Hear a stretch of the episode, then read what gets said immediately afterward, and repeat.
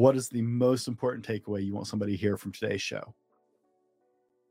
The most important takeaway that I would want anyone to have is just, you know, we we all are going to face tough times. We're all going to have gut punches of life. And you just need to know that you do, you really do have everything in you that you need to be able to overcome any of those obstacles. I'm not saying it's going to be easy.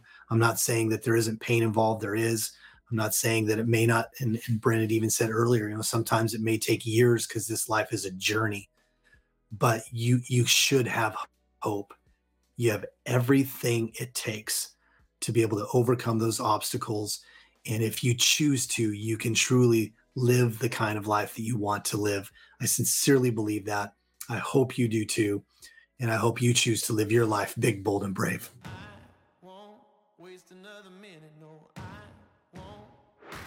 Here's the million dollar question How do men like us reach our full potential, grow into the men we dream of being, while taking care of our responsibilities, working, being good husbands, fathers, and still take care of ourselves?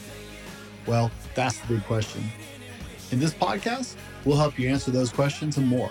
My name is Brent, and welcome to the Fallible Man Podcast. Welcome to the Fallible Man Podcast, your home for all things man, husband, and father. Big shout out to Fallible Nation. You guys make this possible, and a warm welcome to our first time listeners. My name is Brent, and today my special guest is Clint Hatton. Clint is an author, Clint is a coach, and Clint is so much more. But we're going to get into that. So, Clint, welcome to the Fallible Man podcast. Hey, Brent, I've been so looking forward to this. Right, we we're going to have a great show because we've had so many challenges just trying to get to this space. Right, make it happen. Right. I, I'm I'm convinced that it's going to be just incredible, just because it's been such a pain in the butt to try and get here. That's how it usually works. technology problems, technology problems, technology problems. Now, Clint, I like to ask something fun and light to start the show. So, what are you afraid of if you are? Let us see. I can say this right because you know big words, right? Syngin, syngenous phobic. Is it? What are you afraid a, of? If you, syngenous syringes. Okay. okay. B genetic model genetically modified crops.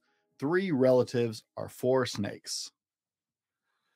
I'm gonna say the crops. Okay.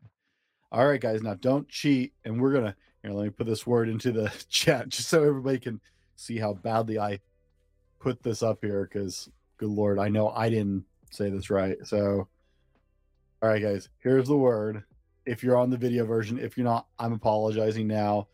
But wow, Sinjin Sophic Sophibic. I, I can't even say that word right. That's a mouthful right there, man. well, all right. No cheating. Don't don't pause it. Go to the don't go look it up. Just make your guess. It's syringes, genetically modified crops, relatives, or snakes. Pick your poison. We'll get back to that a little bit later.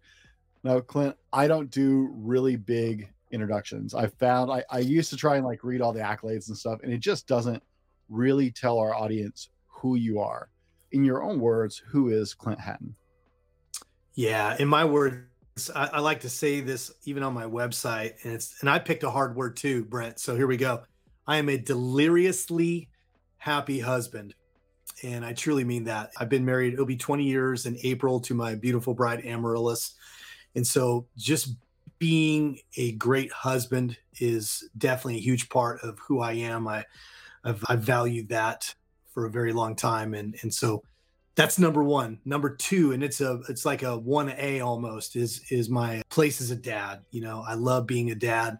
My two boys who actually are on a little trip right now for spring break, Joel and Liam are the pride of my life. I love them. They're amazing boys and I love being a boy dad. So those are the two things that stand out and they're always the top of my list as far as who I am. But I think, you know, beyond that, I'm someone who really values character and integrity. You know, at the end of the day, when uh, when my what they call it eulogy, when my eulogy is read, uh, you know, what I want them to say about me was he was someone who cared about people, who spoke the truth, who and meaning that you know I, I was honest about things and that uh, I did what I said I was going to do. So those are, to me, a, a, few of the key characteristics of who I think I am today. All right, Clint, what's your favorite ice cream? Gosh, you know, I've been on keto for so long. I don't even have a favorite ice cream. But I tell you, as a kid, as a kid growing up, I went nuts for mint chocolate chip. Okay. You know what? I, I can sympathize. Do you have a keto dessert you do? You know, I have a fr- I, I have a couple that I've done, but I had a friend who recently made me a. Um, it was like a cheesecake, a keto cheesecake, and Mhm. it was pumpkin flavor. And then I actually ended up adding just a tiny bit of uh, cinnamon to it. And oh my gosh, I mean, it was amazing. It was like I know some people out there, if they're familiar with keto, they go like, uh, "Yeah, right," you know, because a lot of keto treats aren't necessarily that great. But uh, this pie was amazing. I need to con her into making me another one. I'll have to put you together a recipe. I do uh I it's a kind of like a, a mousse kind of souffle. It's a little thicker. Okay. Uh and it it's I use like two squares of really, really dark chocolate, and then Come it's on. butter, mascarpone, and heavy whipping cream. Like it's completely keto. And it man, it, it mixes up. It's just this nice, thick. It, Come on. it's I, I do it, and uh, my wife was on keto for a while. My mom does keto, and it's like that. Oh, this tastes good, too good. I shouldn't. I, I shouldn't be allowed to eat this right now, right? Well, you have me at dark chocolate, so send me the recipe. All right, we'll work on that after the show.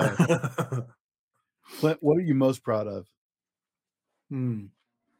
Man, you know, I was asked that recently and I answered it differently than I'm going to answer it today. You know, uh, I'm, I am most proud that I have never given up.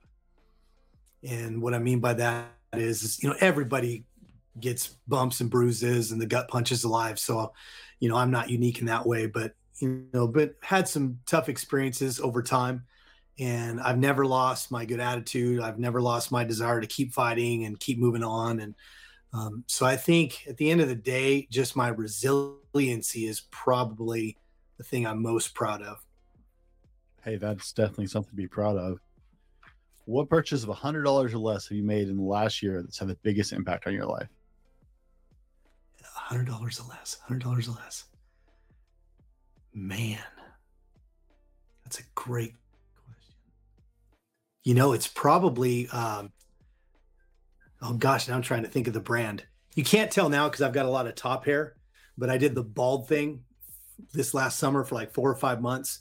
Andis, I got a little ang, uh, and Andis. I think I'm saying that right. A N D U S, uh, single foil razor and I use that to keep my head super bald.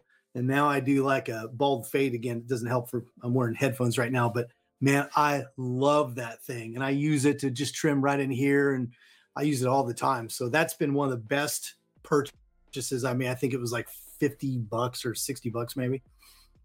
Okay, okay, that's a different take. I haven't had that one, so that's a good one. I like that. Good. I like I like new things. People surprise me with them. It's like, "Ah, I've never heard that answer. right. What's one random fact that people don't know about you? yeah. yeah. Well, one random fact that virtually only a few people would know about me was I was in Canada. I used to work for uh, an international ministry where we traveled and did events all over the world. And one particular trip, I was in Vancouver, British Columbia, and they decided that they were going to just continue to question me and question me as I was trying to go through customs. They end up inviting me for a special invitation to go to a special part of their facility to have a longer chat. and uh, within about five hours after the beginning of that experience, I was strip searched because they thought I, I was a multiple felon. And uh, they did end up feeding me lunch, a really nice lunch, once they discovered that I was not said felon. But that's uh, that's one that probably not a lot of people know. Was that a U.S. Customs coming back or Canadian Customs going up? It was going through Canada, and the funny thing is, I have a lot of Canadian friends, but the I uh, I tended to have a little bit of an issue with Canadian customs. I'm not sure why. I guess I just have a look. You know, that's that's usually the easy part of the trip. It's coming back in that's usually harder. yeah, Made that crossing a lot of times. It was It's crazy. Yeah. My my dad was that way though. My dad like it's hilarious. He could walk. Sorry, he could go through. My mom, my mom, they're like the guy in the booth is standing up, scanning the car. Like she just looks untrustworthy. Apparently, she hated That's so going up funny. to my dad driving. That's hilarious. Well, what was crazy about it is I traveled back then. In those days, I actually traveled a lot, and I traveled to many other countries that you would have thought if that was going to happen, it would happen there, not you know our brothers to the north. But anyway, it was uh it was quite an experience. We could have about a 20 minute episode just on what all happened after that. But let's just say I'm not the said felon, and I was released eventually. well, that's good. That's good. That's what right. one thing everyone should know about you before we really dig into today's topic? Hmm.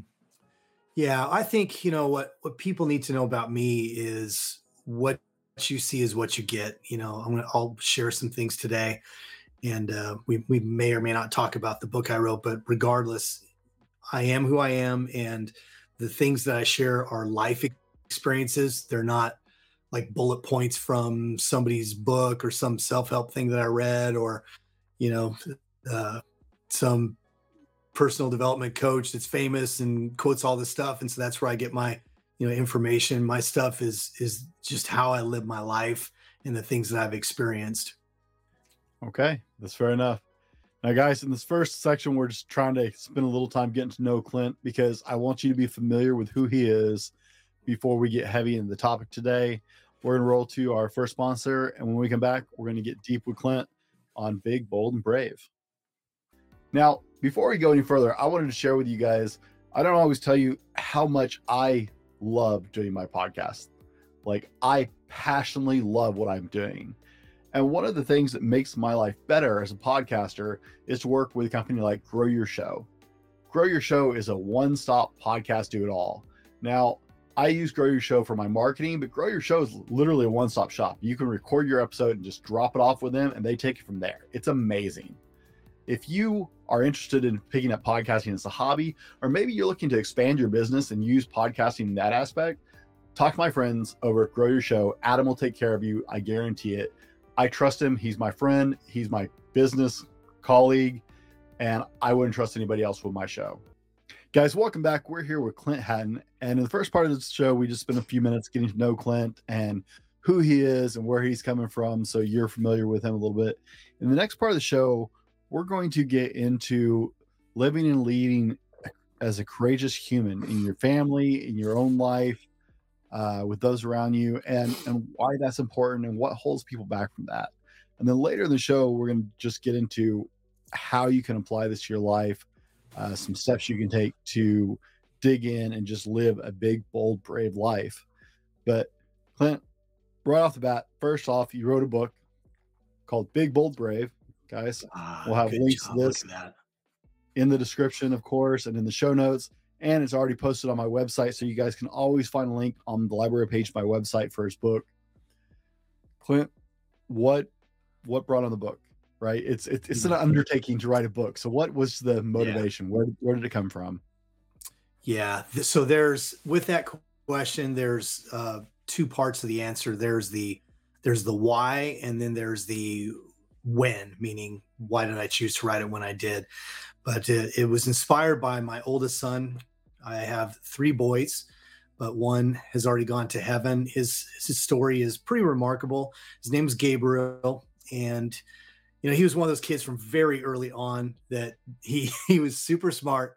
He had great communication skills, which was uh, really fun at times and then at other times kind of frustrating. I'm sure other parents know what I'm talking about. You know, it's one thing, you know, when your teenager starts to get in middle school and high school, they're going to talk to you like they know everything and and you're dumb. When it happens and they're only like 6, it's it's it's not it's not right. It's just uh it's it's not in its time, right? And so but that's how he was. He was just really really smart.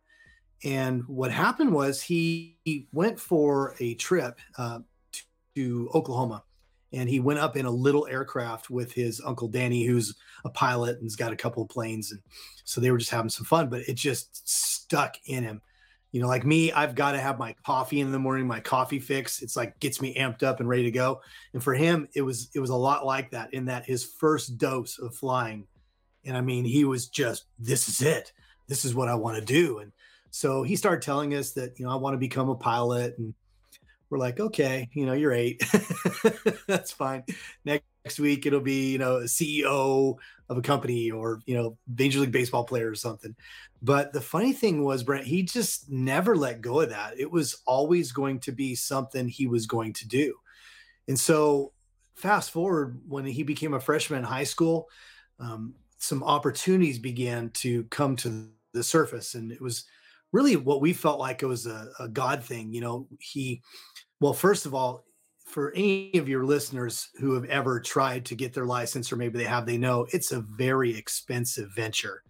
And most people spend shoot 10 15 grand some even more just to get their license. And i know we share a ministry background. You know we we were in ministry at that time. We were pastors at a church. And as you know very few get into that for the eight to nine figure income right? That that multi-million dollar salary and so we we did not have the funds to be able to make that happen at that stage of our life. And but it nothing deterred him. It's like nothing was ever if gabriel wanted to do something it was a done deal. Now conversely if he didn't want to do something then it was also a battle like cleaning his room for example. But you know but when he had his mind made up he was going to do it. So what happened was his freshman year two things that we really felt were God things began to happen. One was our high school here, our high school uh, school district has a four year aviation pro- program, education wise, which is not typical. I think there's only a few in the country, at least that I'm aware of.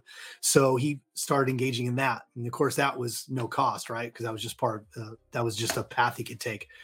But then what happened is he also joined a club. It was called Tango 31 Aero Club. It's a local club that was created at an airport that's like seven minutes from our house. Um, really cool story. The founder of that, his name is Kevin Lacey, and he just he loved kids. So this club was created just for teenagers. He had really struggled early on. He had, you know, told me at one point his his dad didn't really help him with much, and so he wanted to create an opportunity for kids that loved aviation to be able to get exposed to it and be able to do some things, including even fly at a very low cost. Um, and I'll point out too, because some of your listeners may know who he is. He's pretty well known in certain circles. He actually was the star of a television program called Airplane Repo on Discovery Channel. So I don't know if you've ever saw that show, but Kevin Lacey's a part of that. So he's this salty old guy that literally, quite literally, uh, would repo helicopters. He would repo uh, seaplanes in Alaska. He would repo Lear jets. I mean, you name it. This guy can fly anything. His his his tag is a flight like you stole it. And so just a great guy. And he started this club. And so what happened was all Gabriel had to do was pay $50. Well, we could do that. And so each year it was a $50 fee.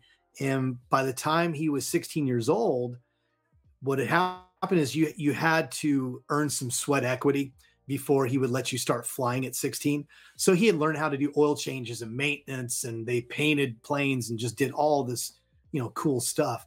And at 16, he got to start flying with a flight instructor. As a matter of fact, Brent, before he had his driver's license, he actually soloed, which was a really bizarre experience. So he ends up doing that and studying and, and flying. And by the time he turned 17 year old, which was his goal, and as young as you can be to become a licensed pilot, he became a licensed pilot. And so this is all, you know, really critical to, you know, why I wrote the book and why he's an inspiration to me because he was someone that just attacked life. You know, there was just nothing that was going to get in the way of him succeeding. And, you know, it didn't matter if there were some risks. He was courageous. He was ready to do what needed to be done in order to chase those dreams. And so he was the inspiration behind it. I, I was I was gonna you, you, didn't answer the why now part, so I was waiting for that. Uh okay. I didn't want to keep talking so long that now you, didn't get a chance to jump in here. you said it was a two part answer. I was I was waiting for the next yeah. part it is a two part answer. And well, I'll, I'll, share with your listeners. This is as good a time as any. We'll we'll share just part of his journey that that created the reason why he needed to be an inspiration to me. And then I'll get to the why immediately. You know, on September 23rd of 2019, he was training, doing what all pilots do at that stage when they're a new pilot. Doesn't matter how old they are. It's all about the hours. So they're just trying to fly as much as they can. And that's what he was doing. And on September 23rd, he flew to Arkansas, which is several hours north of where we are here in Dallas. Dropped a friend off to school. She was attending University of Arkansas, and on his return trip from Fayetteville, got about 20 minutes out from the airport there and ran into an, unexpected weather system. And of course, you know, he was in a small Cessna. It doesn't have all the other instruments that you would need for something like that. And he ended up suffering from spatial disorientation. You listeners probably are aware of what that is. They may not know the term.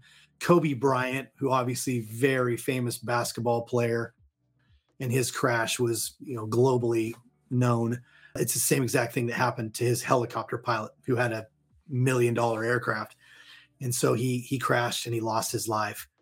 And so, you know, that spurred me on to after I got through a lot of the pain and the early grieving process to want to figure out a way where I could honor him and kind of, you know, carry him with me and use him as an inspiration. And I'm sure we'll talk more about some of that later, but ultimately the why and why I ended up writing it when I did was if anybody's paying attention to my dates here, September 23rd, 2019, that was three months before COVID hit.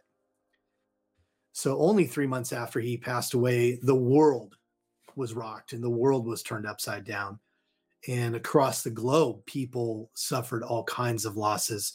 Um, you know, some obviously they were loved ones, and in some cases, people lost careers and they lost businesses and you know they lost their health and, and just just so many forms of it brent. And so it took me a couple of years to feel like i had the emotional capacity to put pen to paper but last year is when i wrote the book and i just felt like the world had enough fear. There's there's no lack of fear mongers out there.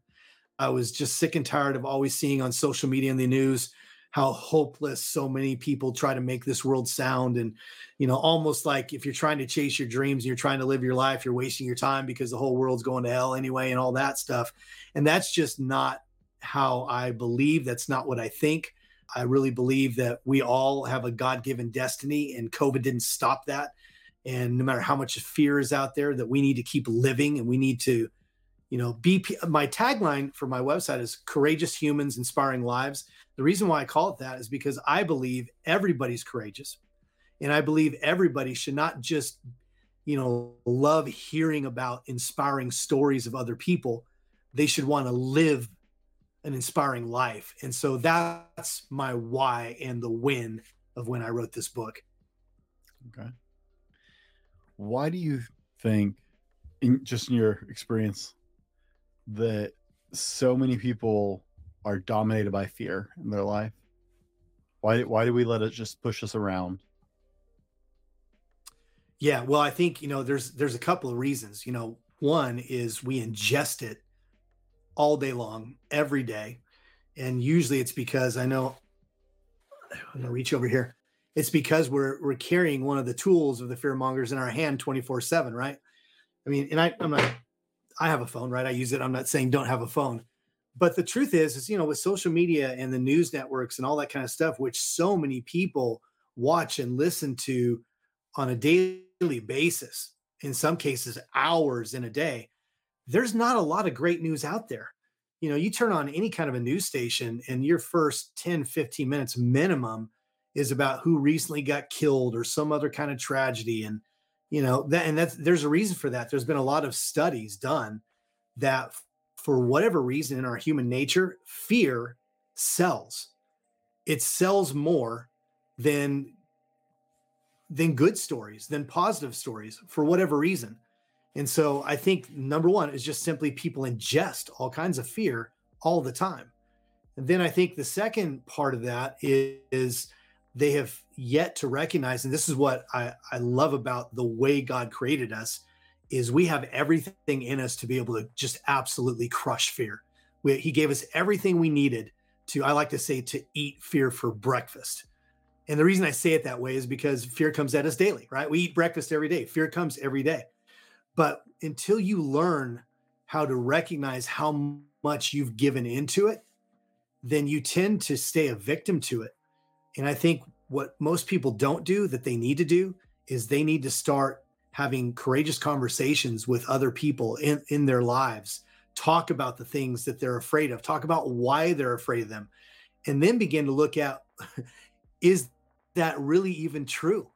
Because most fears, most fears are based on complete conjecture. They're not even real.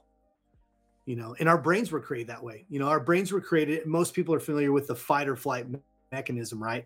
So our brains mm-hmm. were created to where, and I actually had this happen one time. I actually literally did run into a bear in, in the woods, right? So when you're in a dangerous situation, your brain goes into that fight or flight mode. Why? To save your life, right? To survive. So that's a good thing because you have to figure out which of those actions are necessary to be able to get out of that. That's where fear is good. And I call those natural fears. But most fears are unnatural fears. And I call them unnatural because they're just making stuff up. You're you're predicting you're predicting an outcome, a, a bad outcome long before it even happens, if it's ever even going to happen. And so you have to learn how to recognize those thought patterns. You have to learn how to change them. And you can do that. That's the awesome thing. It's funny because, right, everybody comes with something from their perspective, right? You you apply things from the lens in which you which you experience the world and in your day-to-day life. And you're talking about the negativity and I'm definitely not a huge fan of social media. So there's a lot of irony that I spend a lot of time on social media with what I do. right. But right, as a podcaster and a YouTuber, more of my YouTube channel carries my podcast because I'm not very good at YouTube. But as a podcaster and YouTube, right, I I I search keywords all the time and right see how things are going to track, and literally, it is a fact that negativity in the title of a video or a podcast, you're more likely to get a listen. It's one of the reasons I'm a bad YouTuber because I try not to do that very often because it, it just it it bothers me at a at a um, personal level to have to try and slant things from a negative just to get the click. Right. But I mean, just doing the research for what I do, right? I see that all the time. They'll anybody who's an expert in YouTube will tell you putting a negative spin in that title increases the likelihood of you actually clicking on that.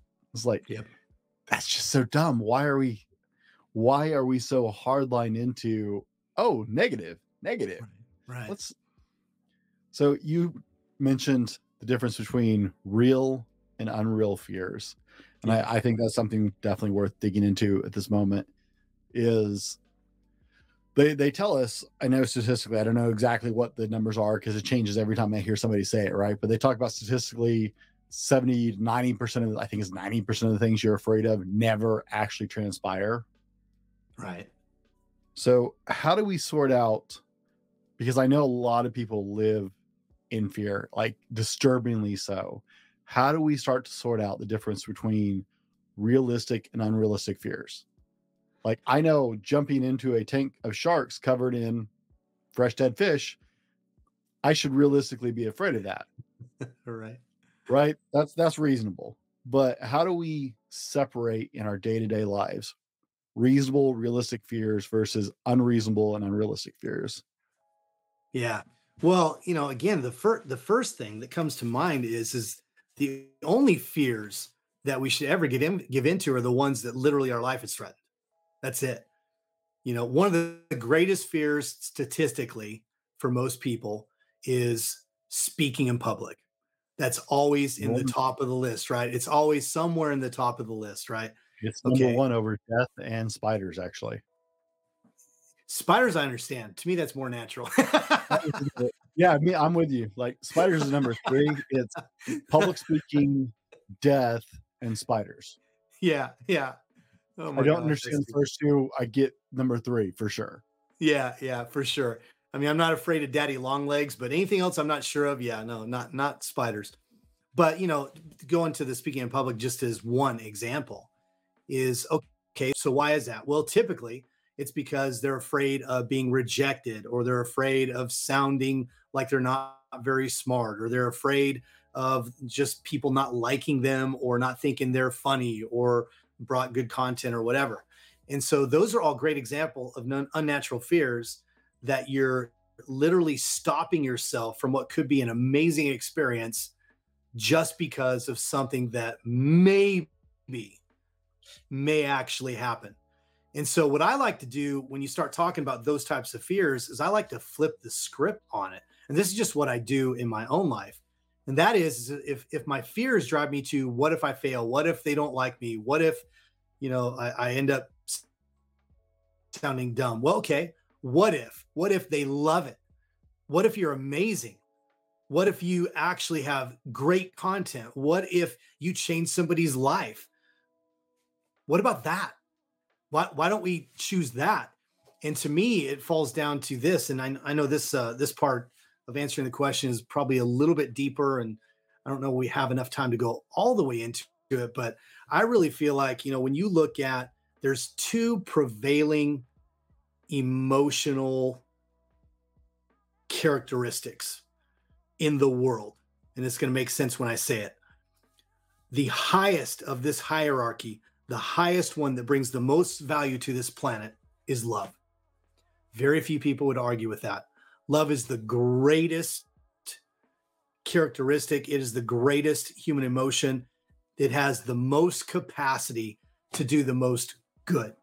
And then love has many other counterparts. Love brings hope, love brings faith, love brings patience, love brings kindness. So there's all of these things that love initiates or can create, if you'll allow me that.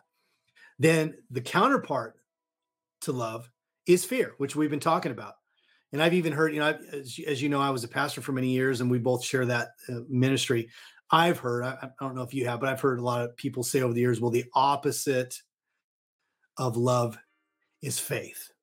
Or I'm, I'm sorry, the opposite of fear. The opposite of fear is faith and I, I I'm not going to argue about that. I'm not, you know, wanting to beat up anybody who said that, but it's that's not actually true. The the counterpart to love is fear. That's why I believe there's a scripture that says perfect love casts out all fear. So when we're looking at it in terms of trying to fight fear, I could I could make a list. You know, I could just draw a simple little, you know, column list and write down under love, what are all the what ifs that could happen that are positive. I could I could show kindness to somebody. I could change someone's life. I could help them think differently. I could bring healing to them. There's all these different things, right? Fear. What does fear benefit anybody? Try to come up with one. You won't. And fear is the source for everything that has absolutely tried to destroy our planet. You look at hate, you look at bigotry, you look at racism, you look at the gender divide, any of those things, those are all fear based. I fear someone because I don't love them. I don't understand them. They're different. And so rather than love the difference, I choose to fear what they may be, or maybe they want to hurt me, or maybe they're just so different that I can't get along with them. And so to me, I like to filter my fears through the lens of love and see where I land. You have to be intentional to do that. You know, you, it takes work. You can't just haphazardly go through life and and not take time to think about the things that scare me, think about the things that stop me from doing the things I want to do. You know, for writing the book. You know, you brought up the book, so dude, that was scary. that was totally scary. Thinking about writing a book. So, did I did I have fear come against me? Yeah, absolutely I did. And most of it was I I was afraid that nobody'd really want to read it because who needs another book? There's plenty of people that write good books. So that was one fear I had. Another one was I was a little bit afraid to share certain parts of our story. I didn't know if it was going to continue to cause me to filter certain emotions that I didn't necessarily want to feel all the time, or were people going to misread my intentions of why I wrote it? I mean, I, I had plenty of potential fears of why not to write the book. But what I chose to do is I chose to look at, man, what if? What if this does change people's lives? What if I do bring healing to some hurting people? What if I'm actually a really good writer? you know, how will I know until I try it? Because fear wants you to just never get off the ground. Whereas love will drive you to decisions that you'll be courageous and you'll take chances and, and you'll do things that maybe somebody else isn't willing to do. So those are just a couple of things that come to mind. How do you fight fear? How do I fight fear? Yeah. Turned it on you. for me, for, for me, fears. I, I filter everything moment by moment pretty Mm. well, pretty effectively. Um, I've spent a lot of time injured. I've I've lived my life to the fullest, so I have a lot of major injuries that I have racked up. I broke my spine twice now. Oh man! Back at the beginning of 2020, I went down and I snapped my C5. Wow. And trust me, there was there was more than a few minutes of, am I ever going to walk again? Yeah. Does everything still work? Can I function? What's my life look like going from here? And so, because I have lived life to the fullest and racked up a lot of injuries, I'm very good about breaking down the moment in the moment. Mm. I actually generally don't experience fear until after it's passed. It- it's just that once everything is settled and safe, my brain lets go enough and goes, crap, you almost died, man. like- right. oh wow i did didn't i? Right? It's it's after the fact once everybody's safe my brain actually sharps sharpens in a very tense moment. I'm i'm used to taking care of people i'm used to having to react to things and so in the moment i actually have a shirt that says i'm great in the moment. It, it was from my first interview. I was interviewing a stuntman that trains other stuntmen and we were talking about fear actually and it's that that shirt came out of that interview because he was like, "Well, how do you do this?" Well, I'm great at the moment. He's like, "You need to put that on a shirt, man." And so I did. In that moment, like everything clicks. I'm sharp. It's Yeah. after the fact that then is like, "Oh, right." I realized just how close it came, or just how bad something was, or so my my response has always been fight anyway and it, it's the after fact but when i'm dealing with the moment i always is something i learned from john that some in was just taking one solid really deep breath and then letting out actually will arrest your fight or flight sense Mm, mhm. like it actually at a physiological level arrest your fight or flight response That's so you good. can Yeah. automatically grab a moment because your fight or flight response right it speeds up your heart it you start to breathe rapidly and so when you Yeah. purposely interrupt that process and go deep fulfilling woo-saw kind of breath Yeah. it actually arrests that physiological response and lets you get your brain back uh, which to me is the most important thing is keeping a clear head in those moments Absolutely. so yeah. that, that's how i deal with it i don't actually experience the fear until after usually and maybe that's it, it's a weird anomaly. Uh, but after you've literally sewed yourself back together before before i was an adult i've i've cauterized myself. I have actually stitched myself back together. I've lost my sight once. I had a Wow. high powered explosive blew off my face during the fourth of july. Jeez. close range. Couldn't see for about three days. So when you get yourself into this kind of stupid which i was great at doing as a young man Yeah. you learn that if you fall into that fear, if you let it take your mind away, you're more likely to die. Yeah. Lose your focus. Yep. So Absolutely. it- it's I, I get scared in the after fact. Like when everything's safe and everybody's like, I'm like, oh, oh, oh, right. My heart's thumping away. I'm like, I almost died, man. Did, you see that? Like, yeah, but we're okay now. I was like, I'm not okay. That, that's when I'm freaking out. But Well, I'm glad body adjusted to that. Yeah, no, that, that's awesome. Well, what I love though, I love what you shared because that is that is one of many really great techniques. And that's why this is an important conversation because the truth is most people are afraid of things that are not going to risk their lives, right? That's that's the real truth. Most things people are afraid of are not life or death. And yet, the same physiological things that you just described they they feel those things too even with Yeah. you know uh, whether or not i can have a, a courageous conversation with my wife that i know we need to talk about this or you know with one of my kids or my boss or my coworker and they go through a lot of those same physiological things so i love that that was a that was a really awesome coaching tip right there because that's a really simple way to de-stress and and push away fear really quickly when you need to so that was awesome Did you ever do you do you watch much television? I don't watch a whole lot. Do you watch much television? We watch some. I wouldn't say a lot. We we've been watching the reboot of MacGyver that they did with okay. my kids recently. I I grew up watching the original MacGyver. Oh yeah, uh, Richard Dean Anderson. I my dad and I would sit up and watch that, and so we've been watching it with my younger daughters. They're eight and eleven, and they love it. They love the fact that he makes things and. But they totally keyed in on an episode when he was talking about the character in that particular series. He was EOD in Afghanistan. Okay. And at one point, he shares his instructor told him, Your fears, your emotions are always more dangerous than the bomb at your feet.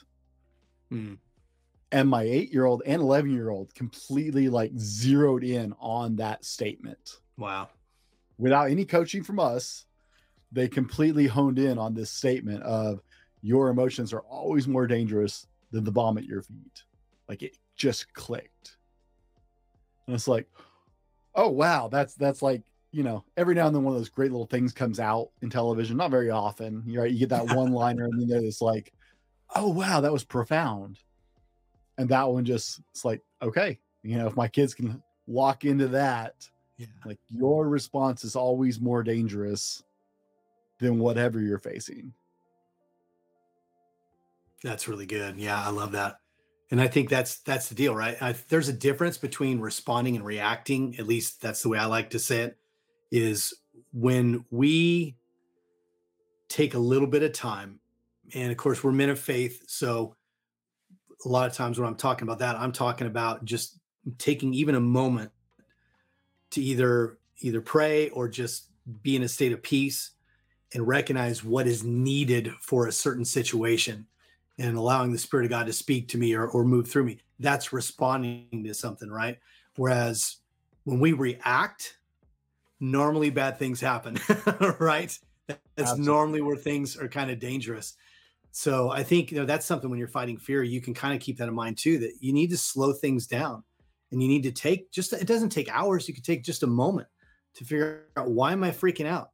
Why am I afraid of this? Let me let me actually think about why am I afraid of blank, and then what happens is that you kind of demystify it for yourself. And most of the time, people end up realizing when they actually take time to look at it and dig into it and and think about why they're afraid of something they end up discovering that those fears are really unwarranted and and so it's easier to fight.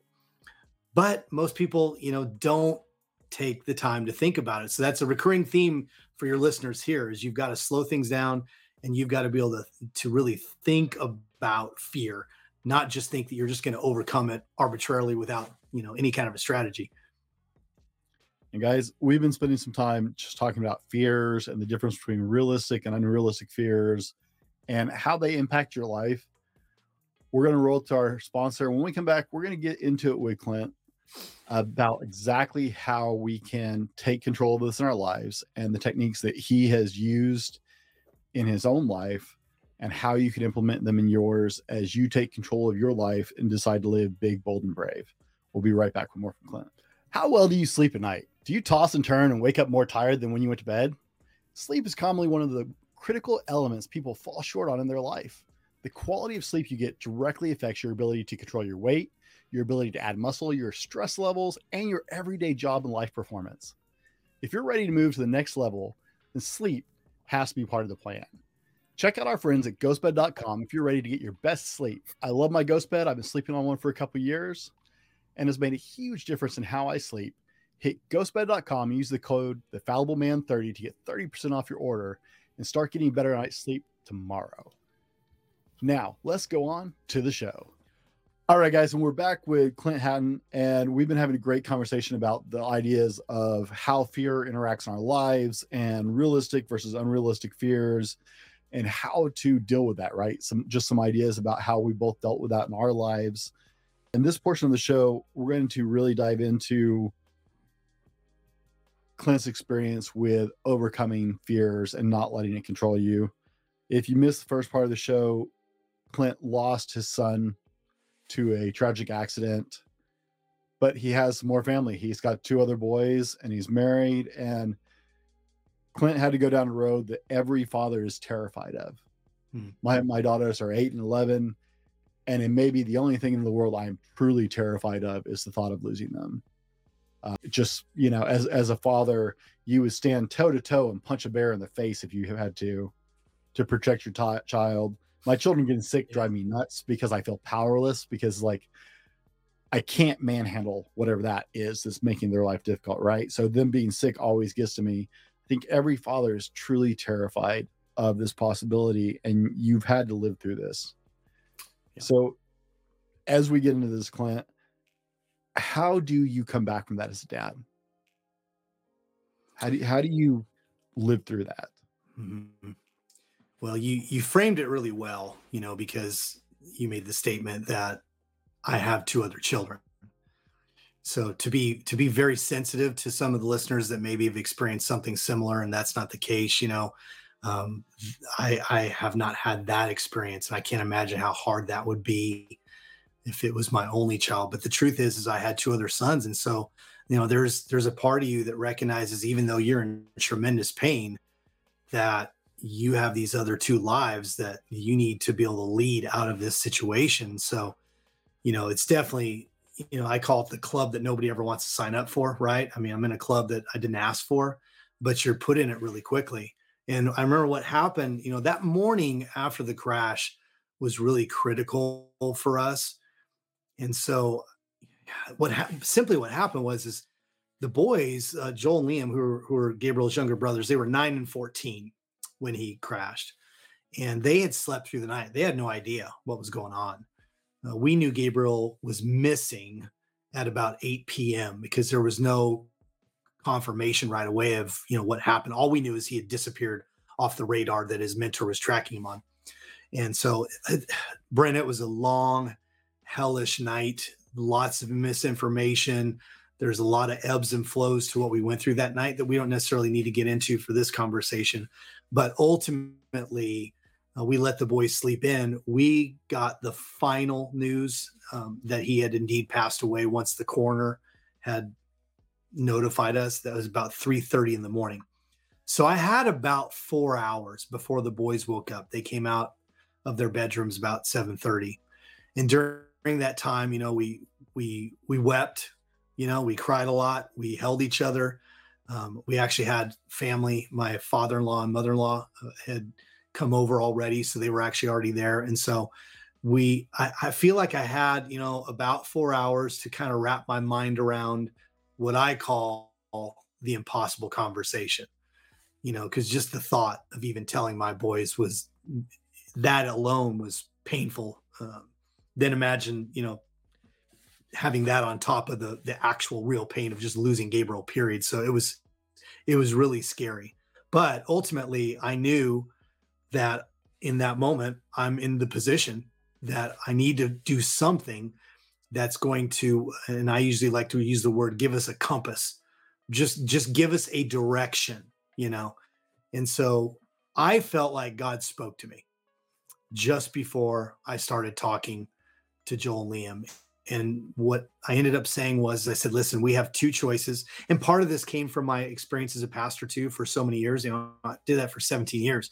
So I've helped a lot of people go through crisis situations. I've seen people that have coped well. And then I've, unfortunately, you know, you see and you hear a lot of the stories where, you know, marriages don't make it after losing a child or the whole family just kind of disintegrates. And so, you know, I feel like I had a little bit of an advantage in that I had a clear understanding of what could happen too. Um, and so what I did was I said, we have two choices. We can choose to just identify with his death, just the tragedy of it. It's a plane crash.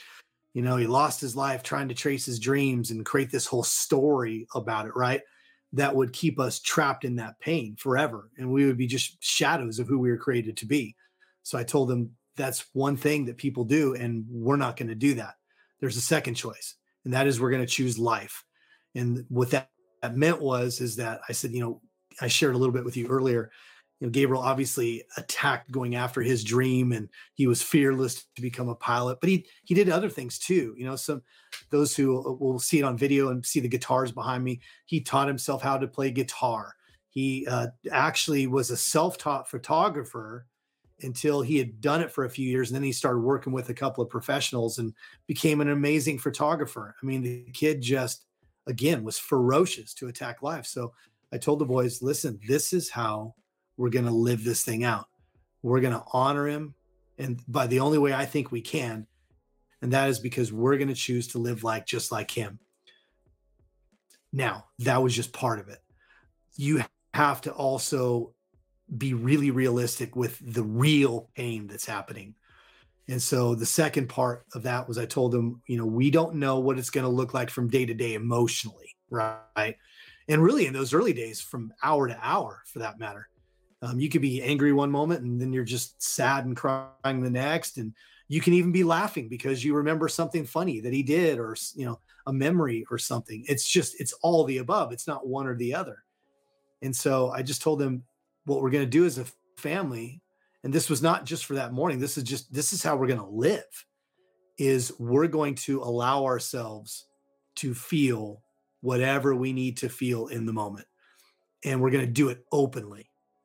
So i told the boys this isn't about you know you guys sharing if you're feeling sad or if you need to cry and then i'm just going to be this man who always shows himself strong and if i need to cry i'm going to find a sneaky way to find a back room or somewhere where nobody knows where I am, and then I'll cry there. But then when I'll come out, I'm going to be this tough guy again, you know, who never feels anything and never gives into anything. And I just I've I've seen where when people hold on to or suppress their emotions, it does real damage. And there's there's actually a lot of neuroscience and brain data now that when you suppress your emotions for a long period of time, especially really painful experiences, it causes all kinds of physiological issues and emotional issues that can be long term. I just told him we're going to do this together. And that's what we've done. And so there's been many times where, you know, I've I've felt like I needed to cry. And so I've cried in front of the boys and I've told them what I'm feeling what I'm experiencing. Same thing if, you know, sometimes it's joy. you know, he was a character. He did a lot of really funny things.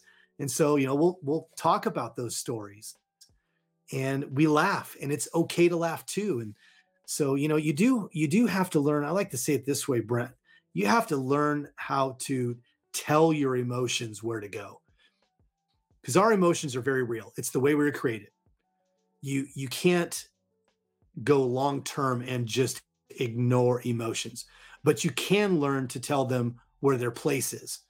So for example there are times to get angry right there's nothing wrong with anger. Now, the way we express that anger towards another human being, that's where we can definitely get into trouble. But there's nothing wrong with feeling anger. There are situations, especially as a parent, you see someone that's maybe hurting your child or or you know verbally abusing them or something like that. It's going to make you angry. And that's very appropriate. But you also know that you're not supposed to go punch someone in the mouth, right? And so we have to learn yeah. So we have to learn how to feel through that emotion and then exchange it for the appropriate emotion for whatever action needs to be. So you can be angry about something but you can't allow that anger to overtake you and now you want to kill somebody right? You have to exchange that for maybe it's an emotion of peace or or just calm where you are able to think things through and respond accordingly and, and do what needs to be done in the situation. But um, for me those were things that we knew we had to do very early on. And there was something about it, even though they were young, Brent, the I think a lot like you described earlier with your daughters watching that television show and hearing this really profound statement. I think sometimes we and it's not intentional, it's not like we don't think our kids are smart, but I think sometimes we downplay just how intelligent and even at times emotionally intelligent that our kids are actually capable of being when we just give them the truth of a situation and give them some guidance and give them some things to think about you know? So that was kind of the beginning of the journey and we've continued to do that. And i think that's been a um, just a critical part of us living boldly and courageously because i know we're going to talk a little bit more about that. Now guys i, I want to hone in on that last statement he made still living the way they're still living. Okay. he lost his son at the end of 2019. The world was then plunged into two and a half years of chaos, and Yeah. we're still coming out of that. Right. We are not suggesting that this is something that changes overnight or that is easy No. or that there's a quick fix or that you stop feeling and just get over it. That's that's the last thing we want to convey. That's not accurate or appropriate. It's still a process. Loss, grief, it's a process that continues for years and years. In a lifetime, you don't ever necessarily move past it. You just learn to live with it. So we're That's not exactly right. to ignore your feelings or what you're feeling is not real. We're not telling you you need to get over something. We're telling you that you can continue to live your life in a vibrant way. And we're going to switch gears more into that direction as we go on with this conversation. Now, Clint, thank you for sharing. I, I, know that is a difficult conversation to have, but there's so much value to that. You have survived and I, I love that your boys were part of that motivation living through something that every dad is terrified of Mhm. now that's a real fear and for a lot of us that's an unfounded fear right i don't have to be as Sure. insecure about my daughters as i know i am because i am i'm hyper overprotective I, I'm, I'm i'm that dad that's like did you look in the direction of my child i will just kill all of you right it's hyper overprotective. I had a, a colleague of mine come up to me. He had a little boy, but I got to work one day and he looked almost sick. Right. His little boy was mm. about two. And I was like, yo, man, what's up? He's like, my, my wife's pregnant. I was like, congratulations, man. That's that's awesome news. That's great. And like he's looking pale. I was like, is that okay? Is that a good yeah. Right. more to this story? He said, How do you do it? Said, oh, we're gonna have to be a little more specific, man. What's going on? He's like, It's a girl. I Oh, okay, that explains it all. He's like, How do you even sleep? I said, I know a little girl changes everything, right? Because you immediately start everybody in the world becomes a villain the minute you realize you're having a little girl. right? There, there are no good men anymore. Everybody is a villain. Everybody's out to get them. Everybody is scum. That's right. He's like, you know, when my son is just like, I'm like, we're cool, it was fun. And he's like, she's barely pregnant. And right now I am just like looking at the world going, it's a cesspool. yeah. Yeah. It Just cracked me up so much. So I, I'm definitely a hyper protective dad. And, you know, thank God most dads aren't going to outlive their kids. But you Right. literally went through Right. something no dad, that every dad is terrified of. So how do we translate that experience? I know this is part of what you do with your coaching. How do we translate and learn from your experience that we can, you know, start to apply this to other fears in our lives? Where do we move to be big, bold, and brave? Yeah. I want to I want to touch on something that you touched on that's going to lead us right into that and that is and I'm so glad you brought it up, you know. What what I was just describing as far as our strategy of moving forward. I love the way you said that cuz no one ever moves on from losing a child. There's there's that's not even a thing. But you do have to move on with your life. And so I want to distinguish the difference between that and feeling pain nothing we have done, none of our strategies, everything that has been successful for us in terms of moving forward with our life have done nothing to diminish the pain. Pain is real. And and we're going to experience a measure of pain for the rest of our lives, but see the, I don't I don't look at that as a negative thing at all. And the reason why I say that is because in this case with losing my son what that pain represents is that great love that we share for had for one another and that I have for him and I miss him. So getting rid of pain in our lives is not the goal and that has not been a part of our process at all. Um, but you do have to feel pain. You do have to learn how to work with your emotions to do what's appropriate in a situation. And I'll give you an example and then we'll get into a really clear strategy on how you can make courageous decisions and and live big bold and brave that is, I had a situation where at 4th of July this last year, we were down in Florida. My father in law has a boat. So we were out on this really nice boat. It was on this island. It's a sunny day. I mean, it's a party, man. It's just beautiful. I mean, it was perfect. And I haven't mentioned this yet. My wife is Puerto Rican. Now, that wasn't relevant until I started telling this story. Now it's relevant because her family down there is Puerto Rican. And so they hang out with a bunch of Puerto Ricans. And if you've ever been out partying with Puerto Ricans, you know one thing they love music and they know how to have a great time, right? So we're out oh, there and we're having a great time. What ends up happening, Brent, is we're so we're on this island, and most people are doing one of two things. They're either in a little floating device and they've got whatever. Some people have got their beverage of choice, other people are drinking Coke, whatever, but they're they're just bobbing. And then others were like me. I was just like waist deep on the shore and just kind of, you know, moving with the waves with the people there. And what ended up happening was I don't know what the trigger was. You don't need one when when you've lost a child. They they come on their own. But I just started thinking about Gabriel and and I began to feel sadness begin to take over my joy in the party. Now, here's the thing. You you can choose to do one or two things with that. You could suppress it but I knew that I needed to feel what I was feeling. So what I did was I literally, and this was easy to do because I mean the music's going, they're all dancing. They could care less if I move 20 feet away anyway. Nobody's even paying attention to me. I literally just kind of bobbed in the water about 20 feet away.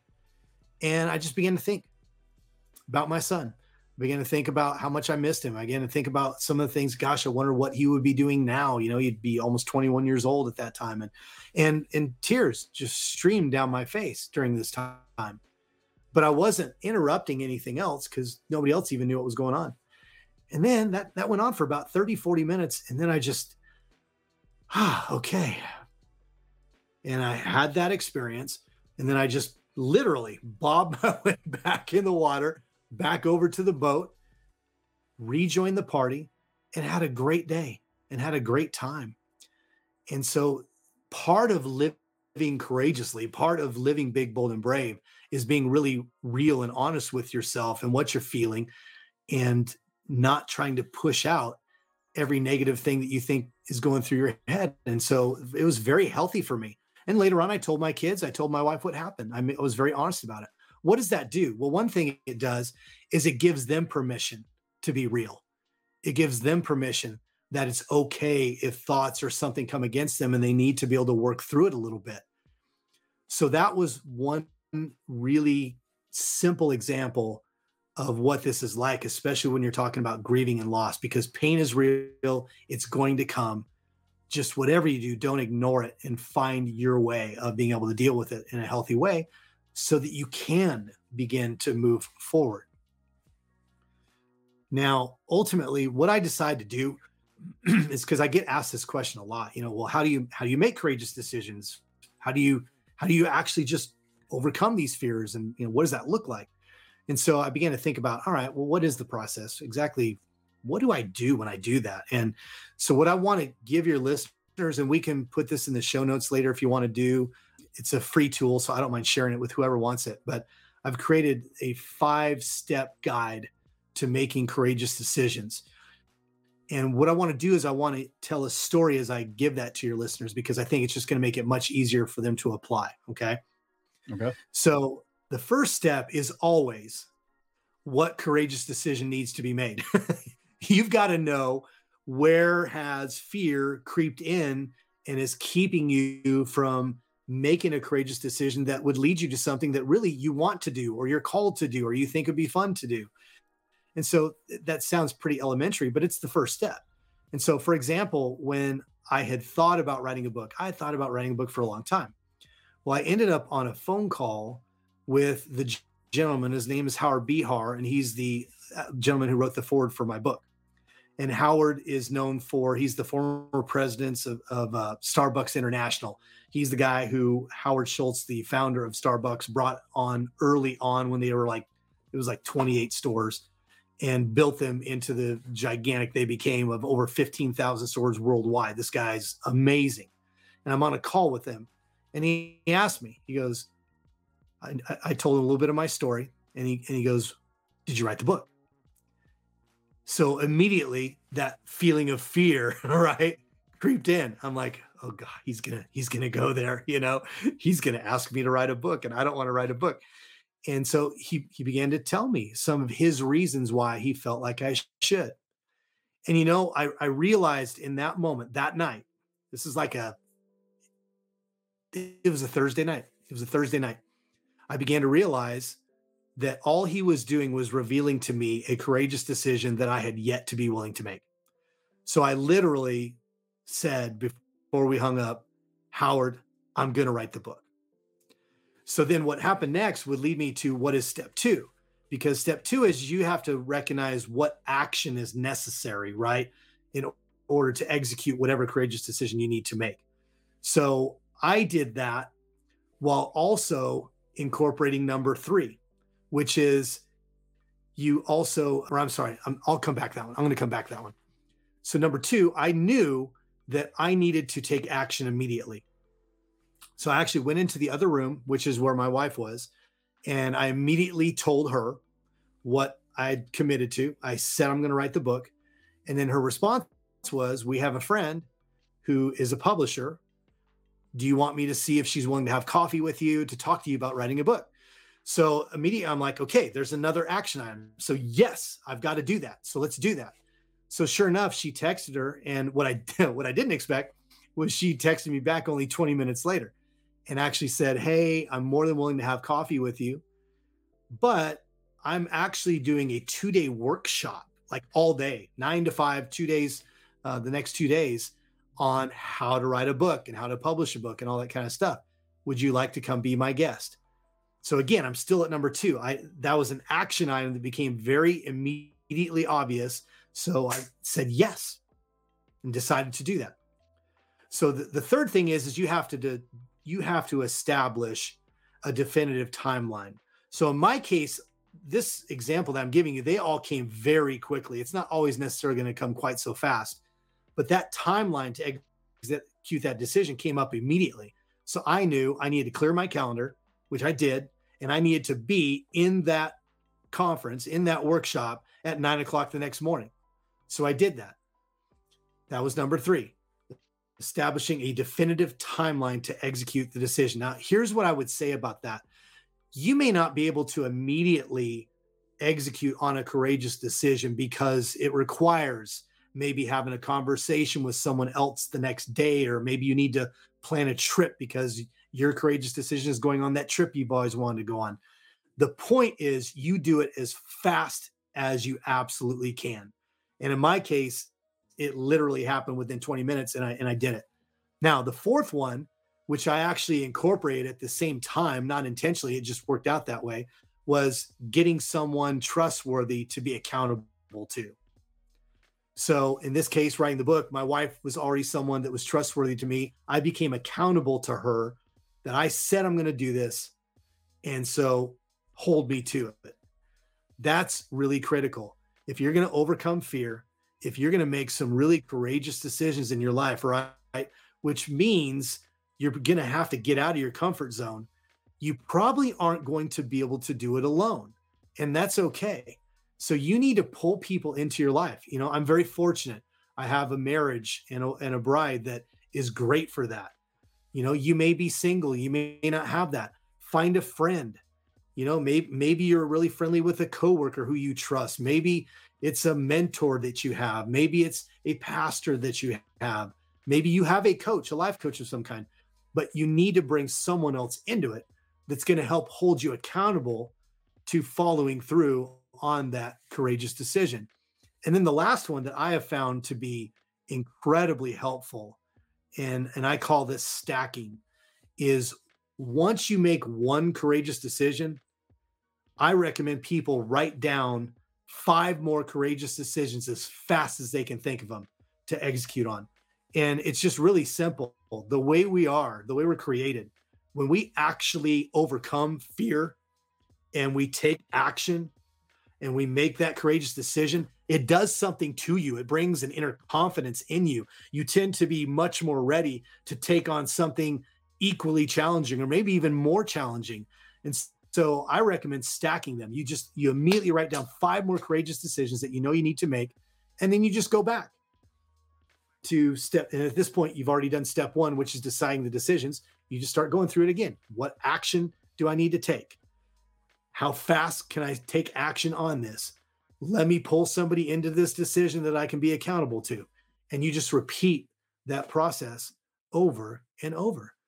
And when you do that, what you find is is you're someone who is able to begin to overcome fear much quicker. It's not that you're not going to face it.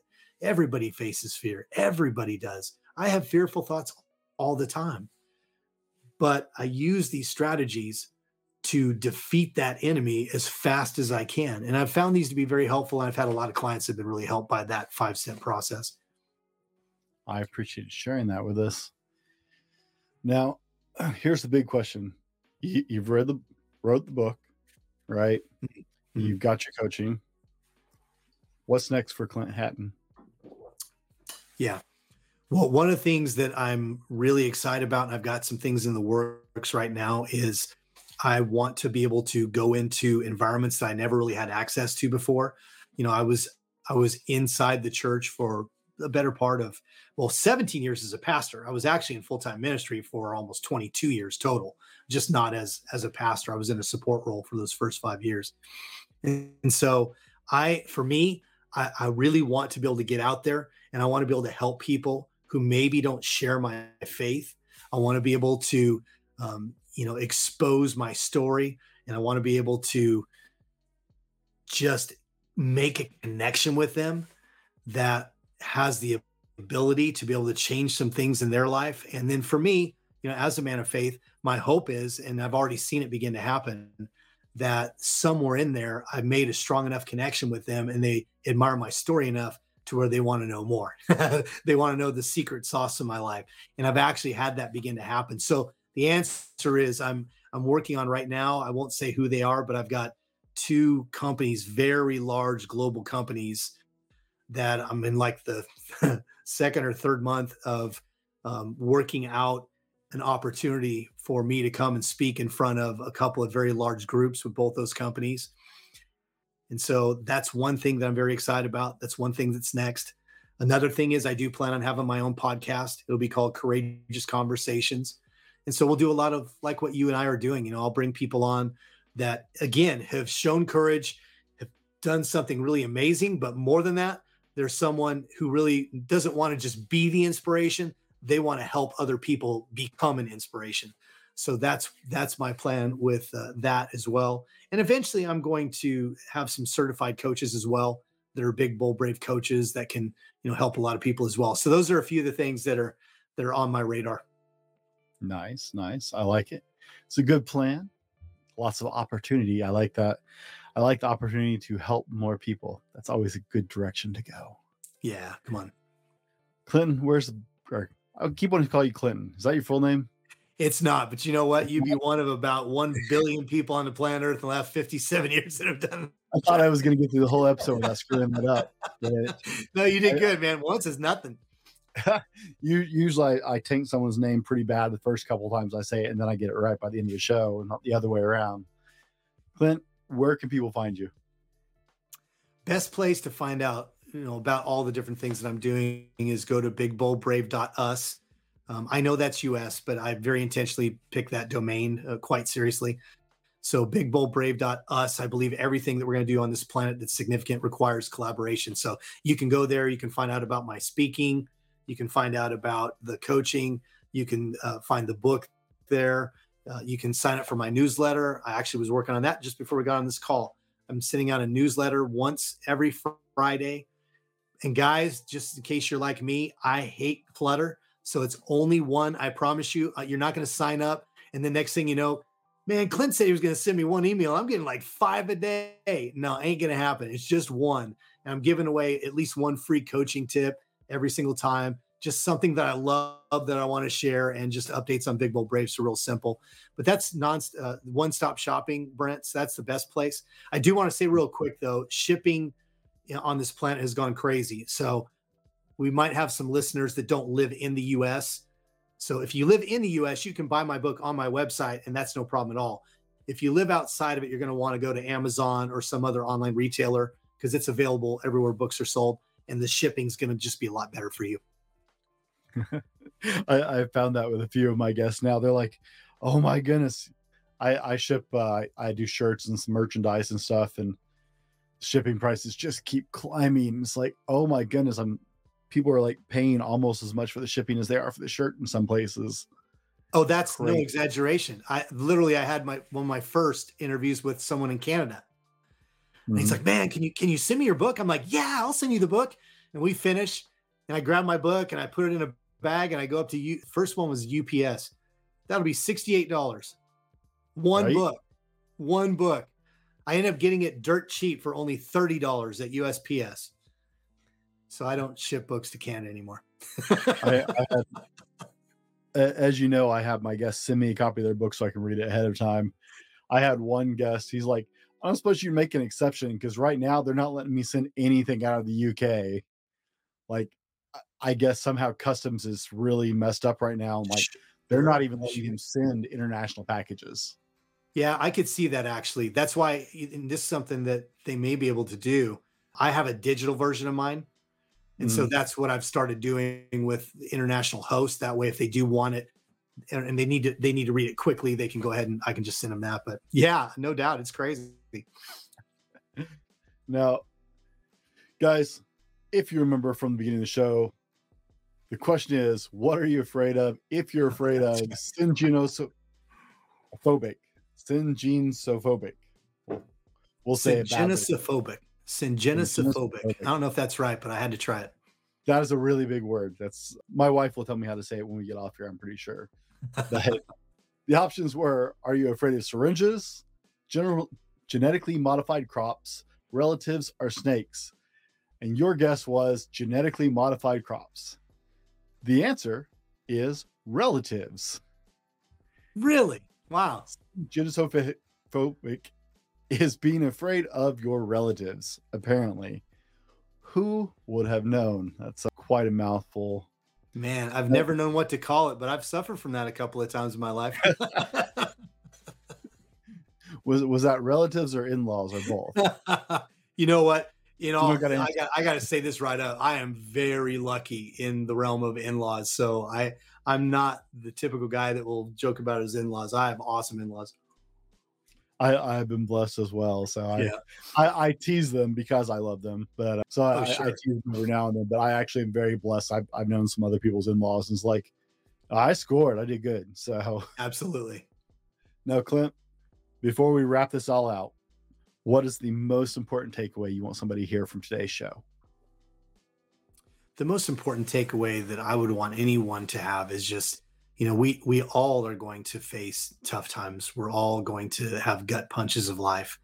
And you just need to know that you do you really do have everything in you that you need to be able to overcome any of those obstacles. I'm not saying it's going to be easy i'm not saying that there isn't pain involved there is i'm not saying that it may not and, and even said earlier you know sometimes it may take years because this life is a journey but you you should have hope. You have everything it takes to be able to overcome those obstacles. And if you choose to, you can truly live the kind of life that you want to live. I sincerely believe that. I hope you do too. And I hope you choose to live your life big, bold, and brave. Guys, you heard it here. You got everything you need. Thank you, Clint, for hanging out today. Guys, be better tomorrow because what you do today, and we'll see you on the next one. This has been the Fallible Man Podcast, your home for everything man, husband, and father. Be sure to subscribe so you don't miss a show. Head over to www.thefallibleman.com for more content and get your own Fallible Man gear.